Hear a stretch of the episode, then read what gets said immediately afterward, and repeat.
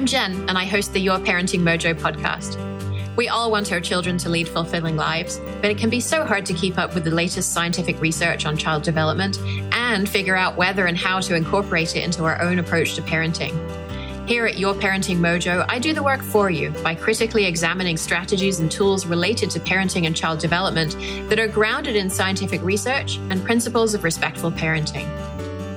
If you'd like to be notified when new episodes are released and get a free guide called 13 Reasons Why Your Child Won't Listen to You and What to Do About Each One, just head over to yourparentingmojo.com forward slash subscribe. You can also continue the conversation about the show with other listeners in the Your Parenting Mojo Facebook group. I do hope you'll join us.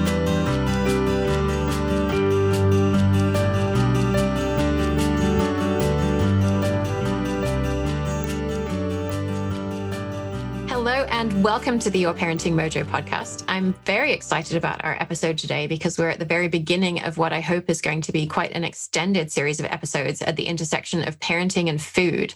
And I'm hoping to look at ideas like eating disorders and intuitive eating and how sugar impacts our children and what we should do about that, if anything, how we should approach eating issues with our children more broadly, and how we can all be a little bit happier in our bodies. And today we're kicking off this series with Dr. Lindo Bacon, whose seminal book, Health at Every Every size was written over a decade ago now, and which exposes how the ideas that most of us believe about body fat and weight are actually not grounded in scientific research. She followed that by co authoring a book called Body Respect, and her most recent book is called Radical Belonging How to Survive and Thrive in an Unjust World While Transforming It for the Better. Dr. Bacon earned their PhD in physiology from the University of California, Davis, where they currently serve as an associate nutritionist. They also hold graduate degrees in psychology and exercise metabolism. Dr. Bacon is industry independent, which means they have pledged not to accept money from the weight loss, pharmaceutical, or food industries, which makes them almost unique among non governmental researchers on issues related to weight and food. Welcome, Dr. Bacon. I'm so glad you're here.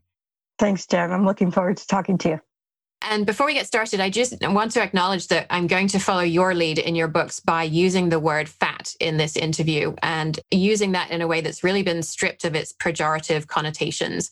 And many people, it seems, who are fat who are now reclaiming the term in this way. But I do acknowledge that it may be jarring to some listeners to hear if they aren't accustomed to hearing it like that. Yeah, I think it's important to name all of that. So thank you, Jen. And I also just want to note for the listeners that if you do feel uncomfortable when you hear the word, then that's something helpful to look at because that really shows that you've absorbed the cultural ideas about fat. And hopefully, we can start to normalize it so that you could feel better about it. Mm-hmm. Yeah. And, and hopefully this conversation is going to be a big part of that as well. So I wonder if we can start at the beginning with what I know is a, a big topic, as it were, which is how we measure health and so this body mass index, or BMI for short, has become the standard measure of how much weight a person is carrying compared to their height. And it's thus considered an indicator of how healthy they are in some way. And it's used by everybody from Centers for Disease Control in the US to the World Health Organization. Is the BMI actually a good measure well, I guess I should start by saying of anything at all, and mm. then we can go from there into health. Right. I think that your question already answered itself, but it really does not play much of a role in health at all. And I think that its use has been quite damaging to people. So I wish that the medical industry would throw it out. Yeah. So where did it come from? How did we end up here? Well, it actually was written by or it devised by someone who was a statistician looking at insurance. And that it wasn't meant or designed for health. And it was meant to look at what's going on in a population, not what's going on in an individual. And it's amazing when you start to look at the research of how it corresponds to health. And you find some really surprising things. For example, it's pretty clear from the research that the, the people that are in that category we call overweight are the people that are living longest. Most research studies are showing that. And the people that are in the, the obese category, most of them are living as long as people in the normal weight category or the, I'm sorry, the the category we call normal weight. yeah. Right. And it's only really at the very extremes that you start to see things that are different.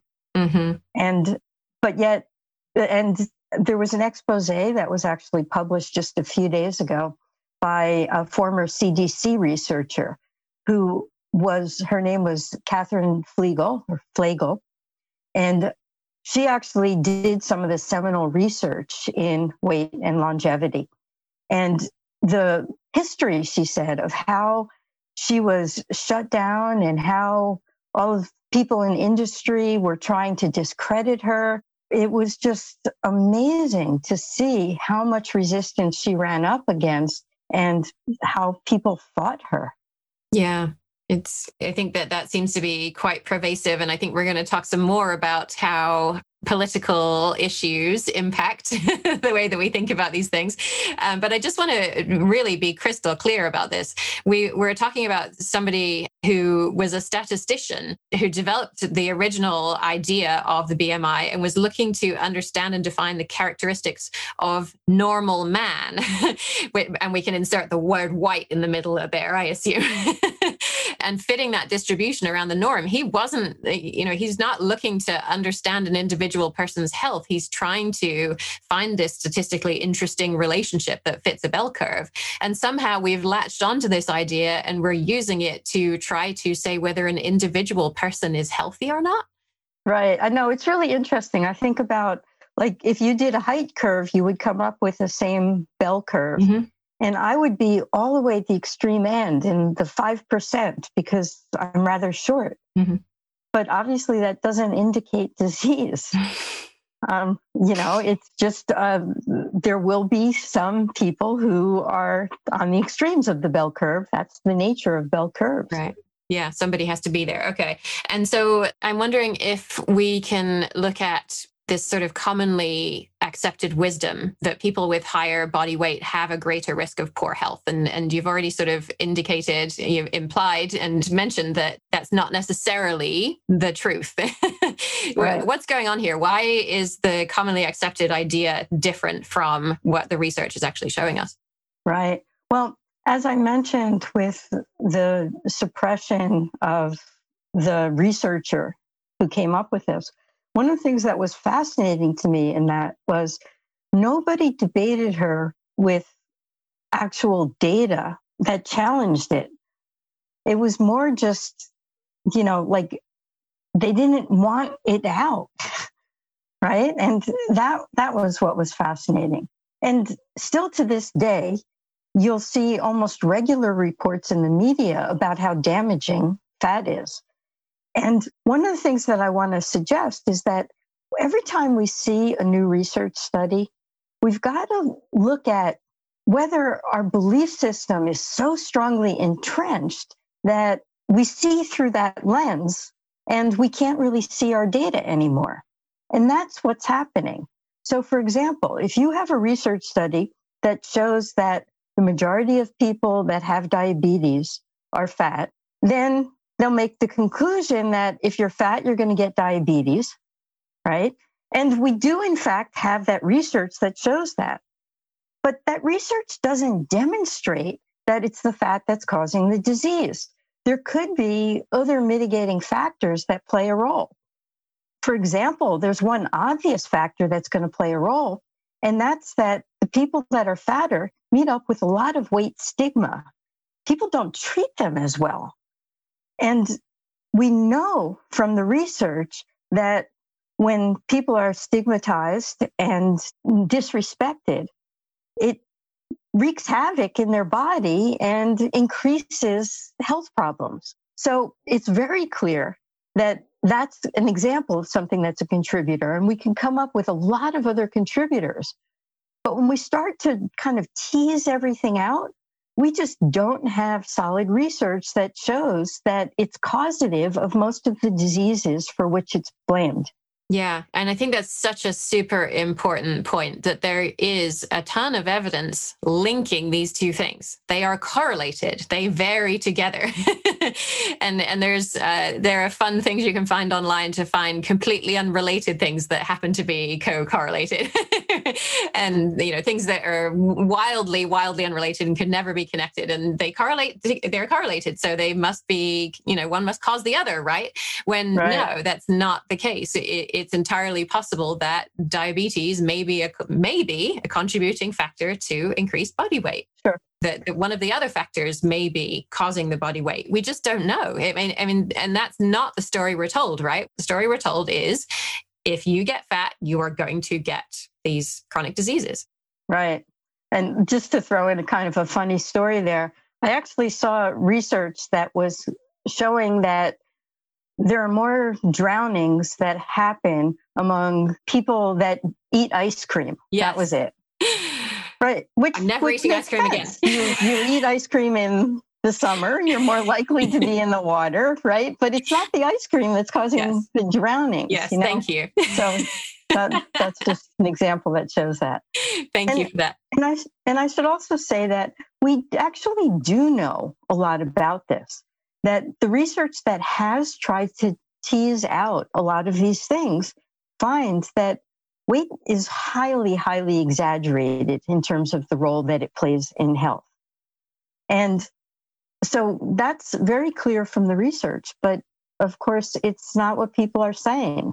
And I think every time we see a disconnect between what's commonly believed and what the data actually shows us, that one of the big reasons that's going to underlie that is you have to ask, well, who benefits from us not understanding?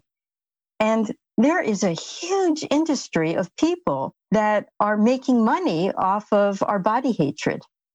It's not just the diet industry and certain aspects of the health industry and the bariatric surgeons, but it's also people that sell cars can sell them off of the ability that you're going to be sexy and, you know, find and everybody's to want you if you mm-hmm. drive this car. So everybody seems to capitalize on our insecurity in order to make money. The more we hate ourselves, the more they can use it. Mm, yeah. Okay. So let's follow that thread for a minute then, because there are some super concrete pieces to this as well. And around following the money, which is a big reason that I wanted to talk to you, because you do not accept money from outside sources that are affiliated with the industry. And it seems pretty clear that when you look at research that's funded by industries, you know, soft drinks and juice and milk, the results are four to eight times more likely to be favorable to the funder's product than when that study is not funded by the manufacturer of the product. And the same goes for the drug trials. And a lot of the, the weight loss drug papers, you know, the scientific papers, are written by the very company that is trying to sell us this medicine. You know, they supply the text to the researchers and then the researchers publish it. It's almost mind boggling the extent to which this infiltrates what we think of as value neutral science. Right. And I tell you, it makes my job hard because I'm a scientist, right? I'm supposed to be looking at data. And I don't trust most of the research that's coming out because I know what goes on behind the scenes and how much manipulation there is. And I'll give you an example of this because I think it's really helpful to see. And it's about BMI. Mm-hmm. And the reason I'm going to give this example is because it really marks the turning point in my career and why I'm talking about these issues today. So I'm going to take you back to 1998 when I was getting my PhD in physiology with a specialty in weight science. And there was one magical day in June, I forget the, the actual date, that millions of Americans, I think it was 21 million Americans, went to bed in normal, healthy bodies. And they woke up the next day with a medical designation of being fat and a prescription that they're supposed to try to lose weight. And that wasn't because everybody gained weight overnight. That was because the government lowered our standards for what they would be calling overweight and obesity. Now, I was shocked that they did that because I was in the middle of my literature review And what I was seeing was that if anything, we should majorly raise those numbers, not lower them. So I wanted to look at why they did what they did. And I found out which group had advised the government on this. And a lot of the advice that they took came from the National Institute of Health Advisory Panel. And fortunately, I knew somebody that was on that. And I called her up and I asked her, you know, why did you do this? And she laughed because she said, I was expecting this call. And the reason I had easy access to her was because she was my PhD advisor at the time, and she was well recognized as one of the leading obesity researchers in the world. And so she said, Well, this is required for your dissertation anyway, that you look at this, and I'm supposed to be training you to be on panels just like this. So why don't we use this as an exercise in your training? I want you to pretend that you were on that panel instead of me. And I want you to tell me what is the most important research we need to pay attention to, and then what conclusions we should draw from it. So that wasn't hard for me to do because I'd already done most of that for my literature review. So I gave her my findings, and it was to recommend that we majorly raise the BMI standards of what we're going to call overweight and obesity. And again, she laughed and she said, You know what? We identified all the same research that you did. And we came to that conclusion too. And when we submitted it, we were basically told, but we need to be in tandem with world health standards. And so they went against those initial recommendations that we came up with. So I was horrified knowing that this is what happened. So then I decided to get curious. I said, I was thinking, so, how did this happen that the World Health Standards are so low? And so I called the World Health Organization and I found out that they relied on information they got from an organization called the International Obesity Task Force, which sounds great, but I'd never heard of them before. So I did my research. And what I found was that the two leading funders of that organization were the two pharmaceutical companies that had the only weight loss drugs on the market. So my point here, you know, like uh, that was a re- very long-winded way of saying the pharmaceutical industry wrote our current BMI standards, mm-hmm. and they've made a lot of money off of it. it's almost mind-boggling, isn't it? it is. And, okay, can I take this one step further? Please do. Please do. Okay. So, more recently than that, the American Medical Association was trying to decide do we call obesity a disease or not? So, they had their own panel of physicians who are experts in this look at all of the data and come up with a recommendation. And their recommendation was no, we should not call obesity a disease. And that was overturned by the powers that be, and they called it a disease. So, even in the American Medical Association, what we're seeing is that people are not willing to allow data to drive good decisions. Okay. Um, and so when we think about that data, then we've talked a little bit about how the data is talking, it shows that there's a correlation, but no causal evidence that higher body weight causes uh, greater disease, poor health. Is well, there... can, can I just interrupt to say yeah. that I'm not going to say that there's no causal relationship. But what I will say is that it's great. The idea that it plays a role in health is greatly exaggerated. Okay. Okay. And is the same true, if we're talking about disease there, is the same thing true for the risk of dying? Is that same kind of relationship there? Do you mean that there's not a causal relationship? Either not a causal relationship or that it has been greatly exaggerated. Well, actually, with longevity, what we're seeing, and this has been really, really clear, is that it's the people in the overweight category that live longest. And the people, most of the people that are obese, not the entire category, are living as long as people in the normal weight category. So, you know what the scientists have done with this? We've seen this so many times, right? And we've also seen that even when someone in the normal weight category gets the same disease as somebody that's in the obese category, the people that are in the obese category usually live much longer than the people that are in the normal weight category. And scientists were seeing this so much and across so many diseases that they came up with a name for it. They called it the obesity paradox. you know, because they were so shocked that that could happen and not willing to believe it. Mm-hmm. And yet it happens. And it's very clear across a long range of diseases, including cardiovascular disease and diabetes. Yeah. And when I started looking at this, I, I quickly got into the sort of warring meta analyses, as it were, that seems to characterize this field, where one set of researchers will look at a certain number of studies and say, you know, this is the conclusion. And another set will say, well, you chose the wrong studies. And if you look at it in this better way, then this is the conclusion. And it almost seems as though you can get to any result you want to get to with the data that we have. So, how can we? Really understand what to take out of the entire body of the research? Well, I think one of the things that's really helpful is to consider personal experience. So, for the listeners, how many of you have ever been on a diet? Well, Jen, what do you think? Do you think? Uh, my guess is I'd say in excess of 50%. yeah, I'm sure it's the data is showing us it's well in excess of that and that kids are starting as early as six years old. Mm-hmm. So, yes.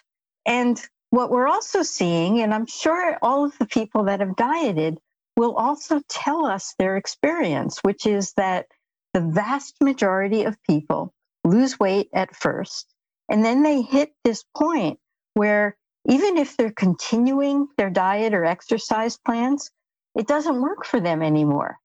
And they also see that the same level of dieting can actually be causing them to gain weight. And then what we also see is sure, there are people that can't maintain their diets. It's hard, right? If you're hungry all the time to do it. So, what I want to say is that if you just look at it, that piece alone, what it's saying is, regardless of what people are telling us, it's not working. People have tried that for so long and it's consistent. The vast majority of people lose weight in the beginning mm-hmm. and then they regain it. And so when we see that, I think what we have to do is blame the concept of dieting, not the individual, right? Most individuals think, oh, I had lousy willpower. I gave in and ate that cake. Well, if we go to the laboratory as a scientist, I can show you what was under why you ate that cake. And it's because you were hungry. Your body was giving you such strong messages that it wouldn't let you concentrate on other things.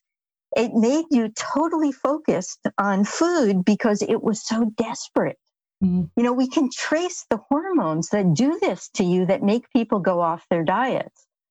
So there is so much that people can do by just trusting their own experience rather than trusting what the experts are saying. Okay. And and I want to come back to that idea of sort of personal responsibility for all this because I think it's a super important point. But before we get there, this idea of weight cycling was something that I wasn't new to the idea of it. I, you know, I already I think knew that if you lose a lot of weight, chances are you're going to put it back on again. But what I didn't know was that this can have really big negative health impacts for people, and that it's possible that what, when we see an increased burden of disease or potentially even mortality, what we might be looking at is the burden of weight cycling over and over again. As you know, even if these people are going from one study to the next, saying, "Oh, this study is going to help you lose weight, keep it off," and they go through the study, bounces back up. I'm going to do the next study. or if you're doing it on your own, it's possible that that process is more damaging to your health than just being in the overweight category. I wish I could give you a PhD, Jen, because I'm telling you, that kind of logic that you're talking seems obvious to you and I, but the scientists are not doing that. Yeah. They're so convinced that weight is problematic that that's all that they see. Yeah. But you're right, you know, this should be obvious to all of us. Yeah. And each scientist is looking at their own thing in isolation, right? I'm going to test if my diet, my special program is the one that's going to make this big difference for everybody, completely ignoring the context of everything else this person has tried and everything else that comes afterwards and expecting that we're going to see something magical. exactly. And to some degree, that's why I have three graduate degrees. Because in the first graduate degree, which was psychology, I expected to see that, you know, if people stop eating emotionally and find better ways to take care of themselves, they're going to lose weight, right? Yep. I thought that I would solve the weight problem. And that's when I realized all of these contradictions. That's not true. That sure, it's going to improve your well being, your health, but we don't have the research that's showing that it actually helps people to lose weight. So I realized that that field alone was not going to give me the answer to this. That's why my next degree was in exercise science, because that's the next thing that everybody says. And the same thing is true there. The research studies are showing that even when we put people on exercise programs and we have them coming into the laboratory and doing it on a treadmill, so we know that they're not lying to us. Mm-hmm and we're recording their weight, we see the exact same thing. In the beginning, everybody loses weight, and then the vast majority of people regain it when you take a look at them one year, two years, five years down the line. Okay, so I had to throw that field out. so then I decided, okay, PhD, delve into the research this time. And so I got my PhD in physiology because that's the big thing that tries to tie this together. It's the big thing that looks at what's going on inside your body. And I just found the same thing there. My specialty actually was nutrition to make sure that I was covering, you know, the diet aspect of it. And I found the same thing in that field. It's the same disconnect. And by then I was completely convinced. Yeah. And also, there you cite research in, in one of your books about how actually losing weight can potentially increase the risk of death for some groups of people, which is completely counter to everything we're told. We're told if you are carrying what is called excess weight, you should lose it and then you will be healthy. And that's not what the data was showing. Right. And to me, that's in part because of our ridiculous way of looking at research. One of the things that we're doing is we compare fat people to thin people. And we say thin people don't get this disease. So if fat people lose weight, they're going to have the health status of thin people. Yeah.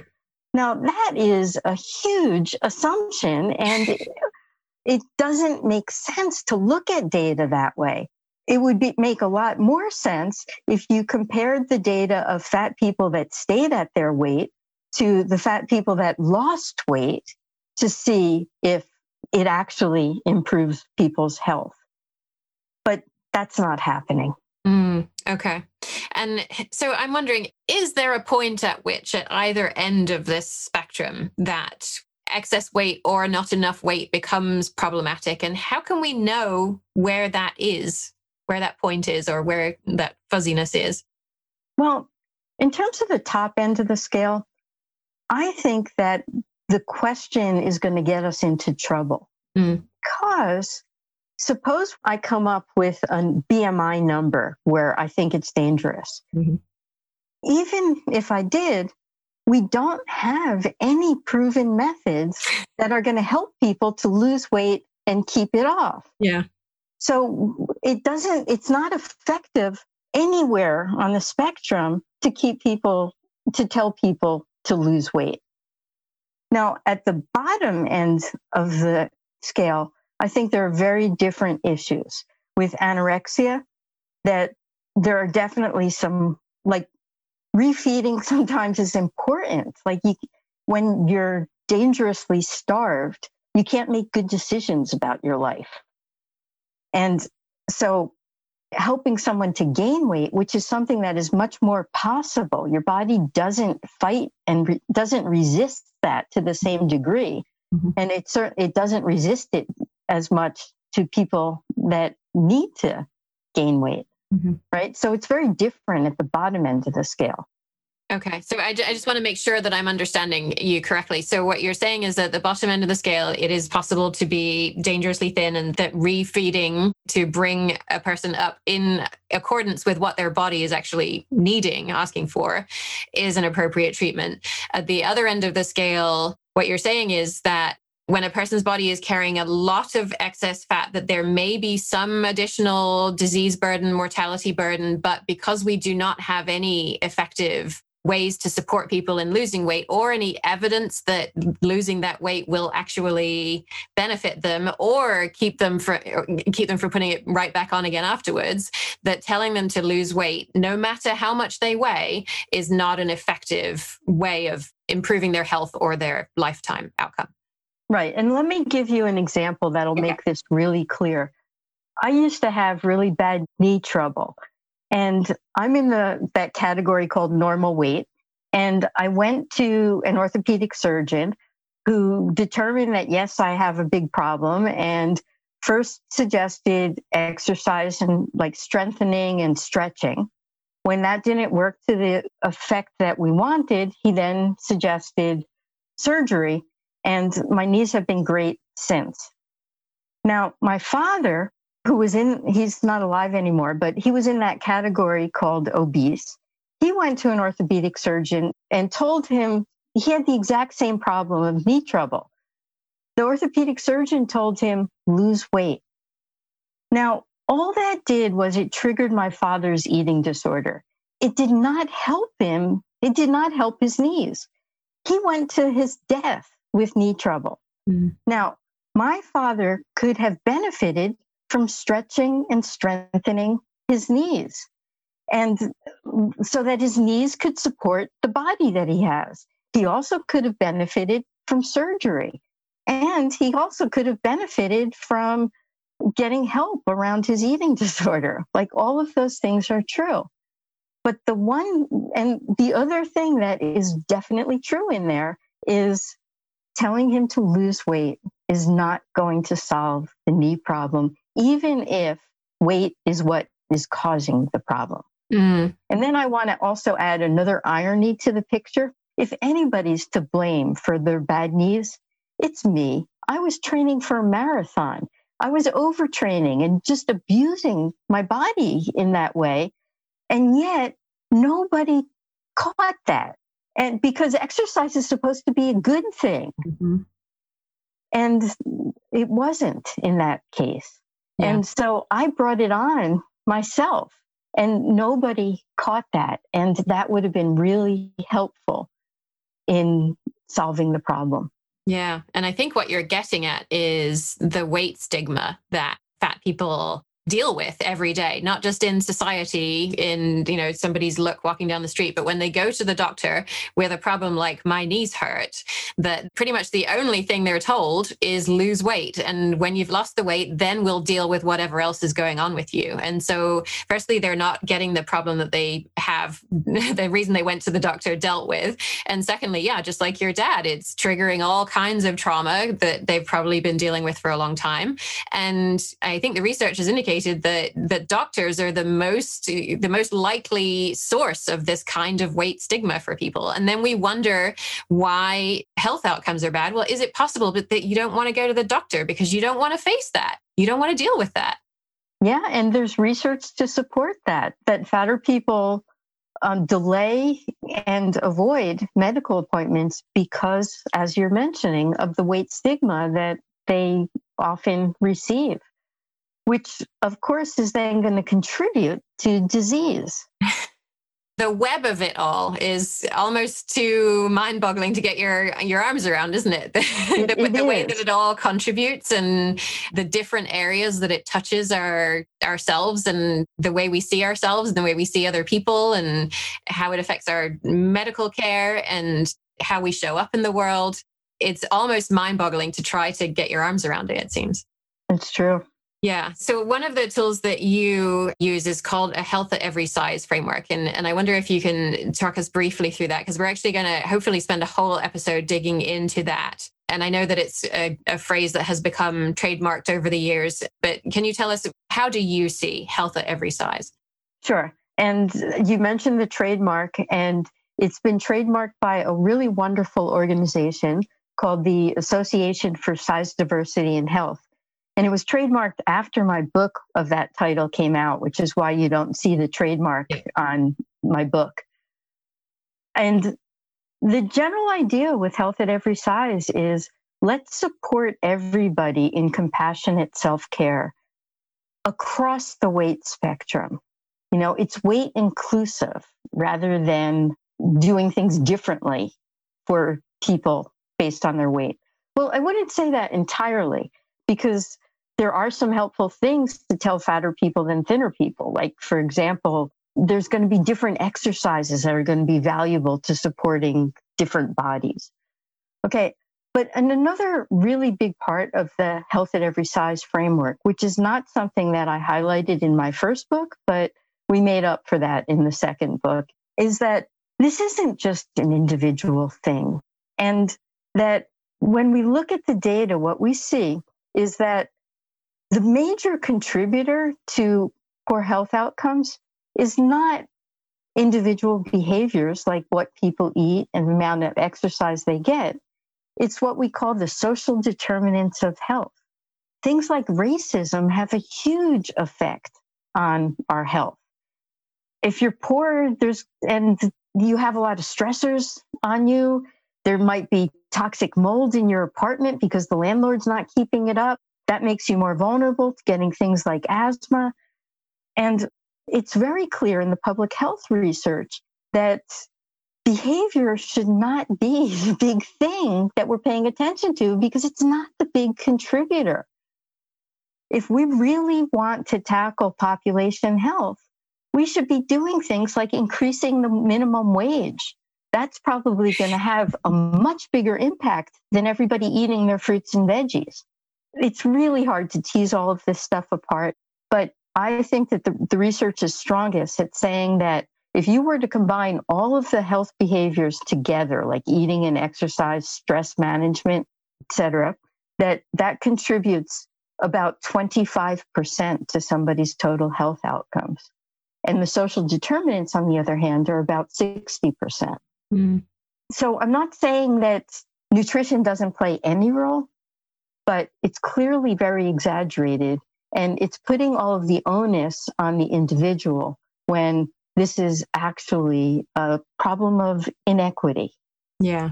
So that's another aspect of health yeah, at every absolutely. size and super important to go into. And I think it really kind of cuts to the heart of, eh, particularly in the US, right, where where there's such an individualistic culture, and if you you can do anything you want to do, if you just put your mind to it, you put the effort in, the whole world can be your oyster. You can achieve anything, and if you're not achieving that, well, then there's something within you that needs to be fixed.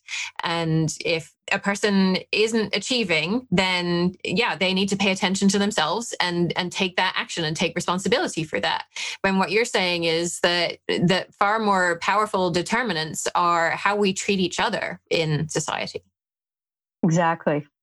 And right. And I don't know how much I need I can emphasize that yeah. point is if that's why my last book was called Radical Belonging, because if we create a more inclusive world where everybody feels like they belong, they're treated well.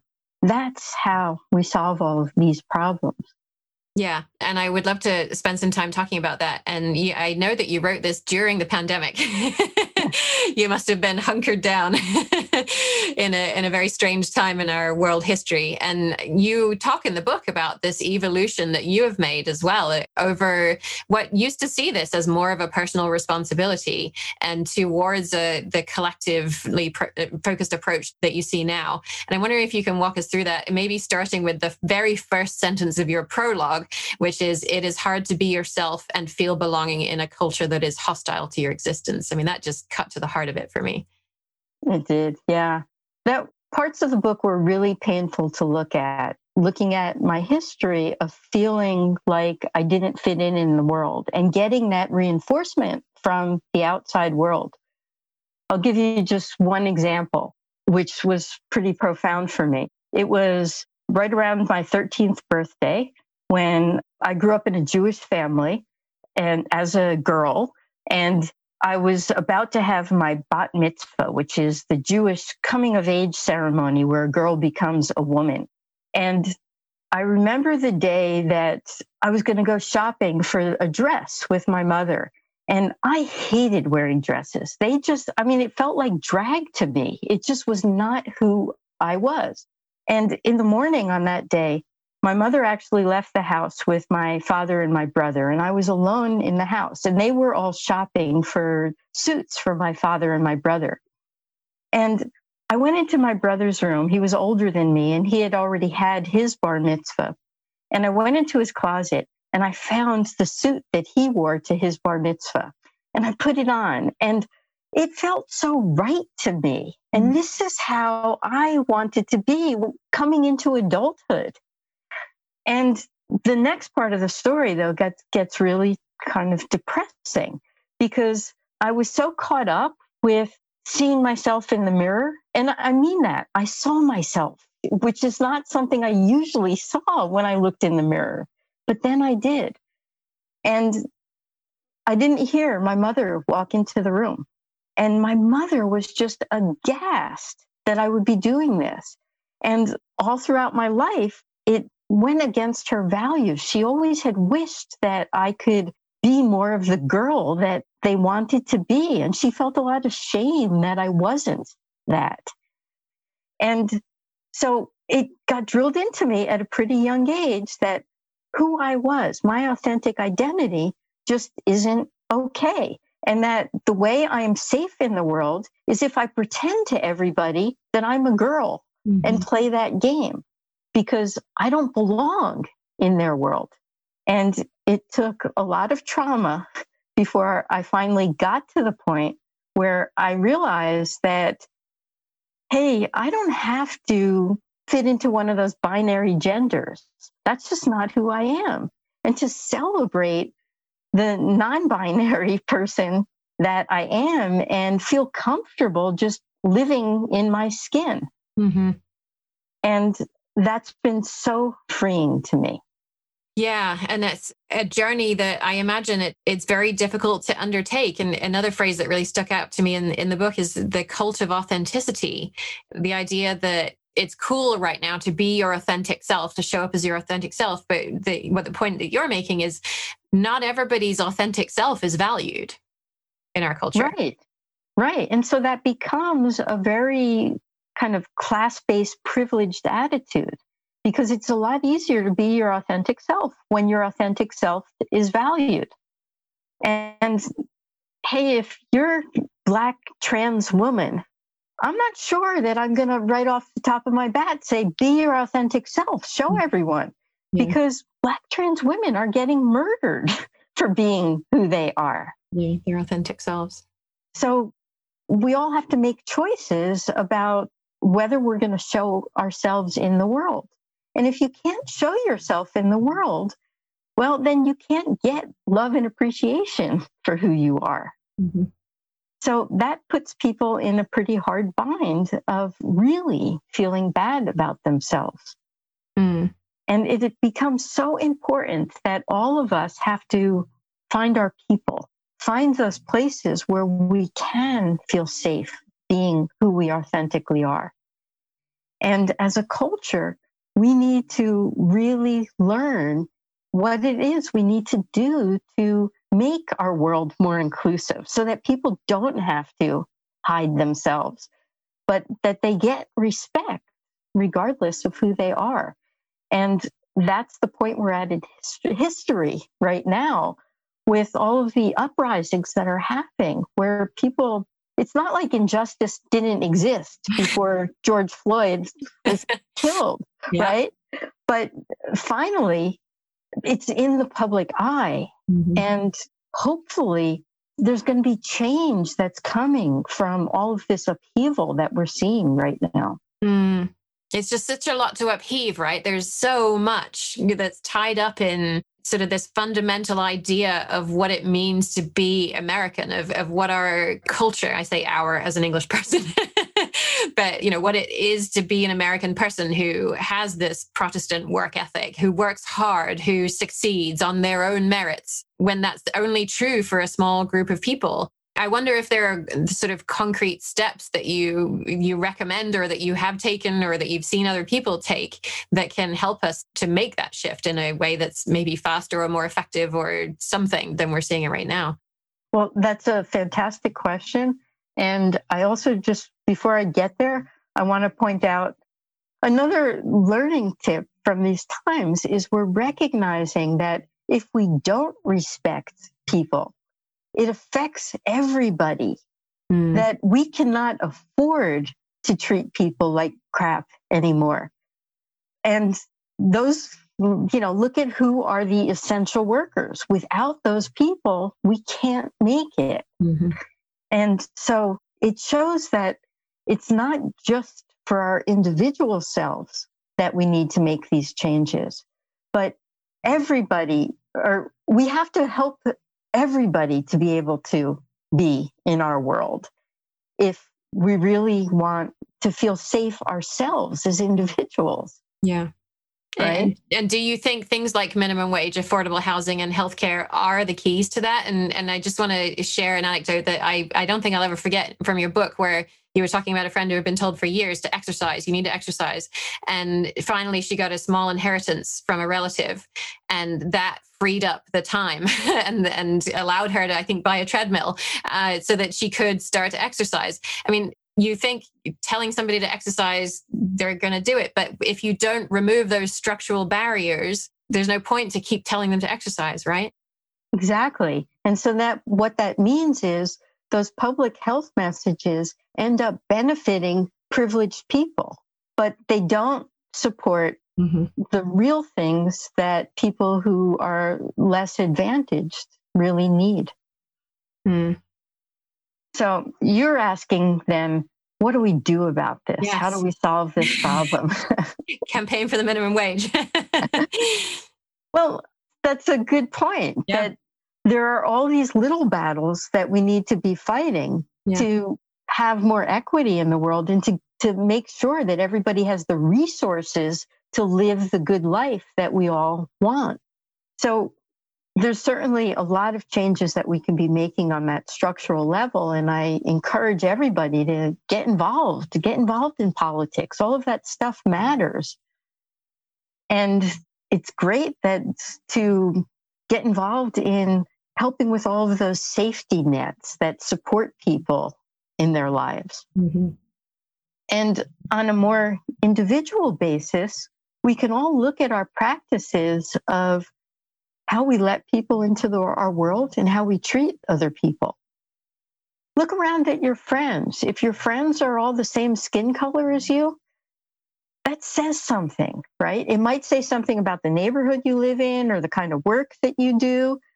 And it might also just say that you feel safe with among people that are in your culture and it you don't have opportunity then to learn about other people and what you might be missing and without knowing other people it becomes really hard to include them in our worlds mm-hmm. so helping everybody to kind of expand their worlds and make sure that they're more diverse which also is challenging because I don't want to see white people just walking up to black people and asking to be their friend, you know, using them for their own benefit. Mm-hmm. So, so don't think that's such a simplistic thing.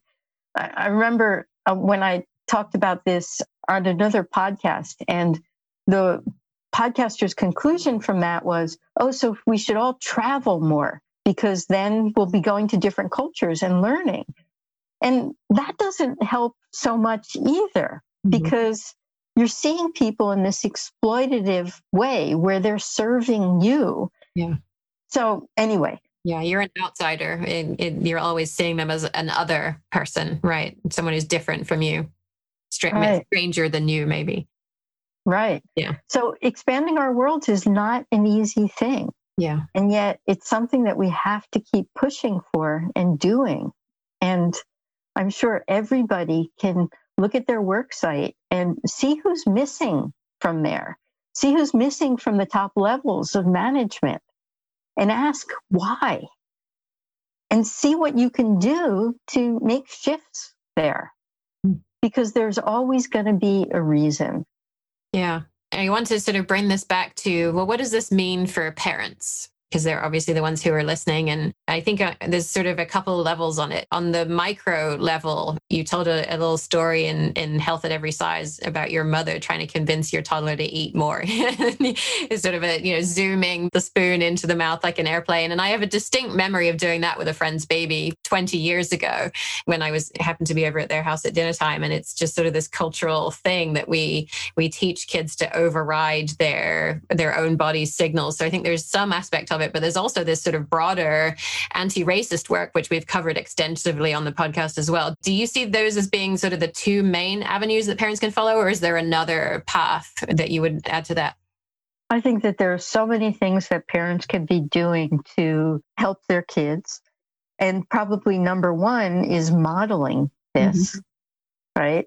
Here's another example with, so let's go back to that bat mitzvah example I gave you my mother did it all wrong at that time, right? But she was doing the best she can, she yeah. could. That's what she learned and she absorbed.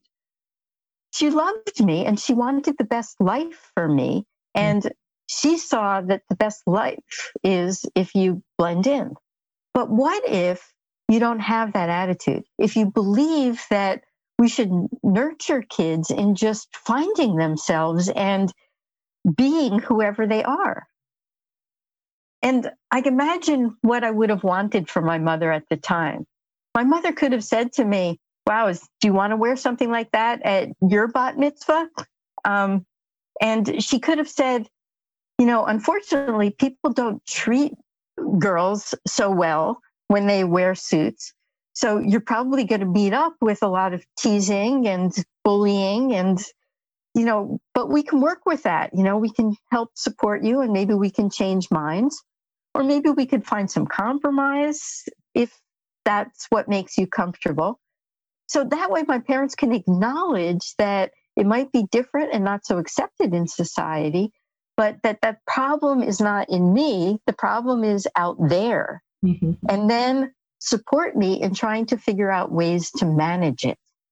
And that's what I think parents can be doing across the spectrum of how to raise a kid is let your kid figure out who they are. Let your kid figure out what the right amount is in of the right amount of food is because kids have that message at a pretty young age before you've been affected by all of those games that your parents play with you kids eat when they're hungry and they stop when they're full you know i remember my son resolutely shutting his mouth and not allowing us to put food in which is why we played that airplane game mm-hmm. because we want we thought he should eat more and we wanted to override it right so trust your kids to figure all of this stuff out and the only way to do it is by honoring who we are and trying to get all of those cultural messages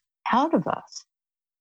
And also, the more we become aware of those cultural messages, they don't affect us as much, and we can form community around them.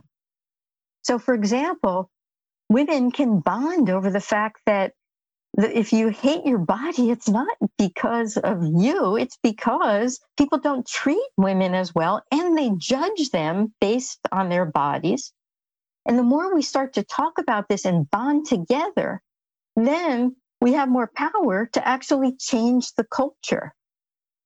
So finding community and building community can help to spark the revolution. Oof. yeah. And so uh, what I'm saying then is the stuff that you can do at home with your child. But if it stops there, it's only half done, right? There has to be this external facing part as well, where we look outwards and say, how is this impacting everybody else? Not just how is this impacting me and my family and my child, but how is it impacting everybody else as well? And where is my work needed on that aspect as well? Right. Yeah. Yeah, that's very important. Working towards radical belonging. yes. Thank you so much for being here, Dr. Bacon. It was such a privilege to talk with you. It was so fun, Jen. Thank you. And so, all of the references for today's episode, and there are many of them, along with the links to Dr. Bacon's books, can be found at yourparentingmojo.com forward slash eating. Thanks for joining us for this episode of Your Parenting Mojo. Don't forget to subscribe to the show at yourparentingmojo.com to receive new episode notifications and the free guide to 13 reasons your child isn't listening to you and what to do about each one. And also join the Your Parenting Mojo Facebook group.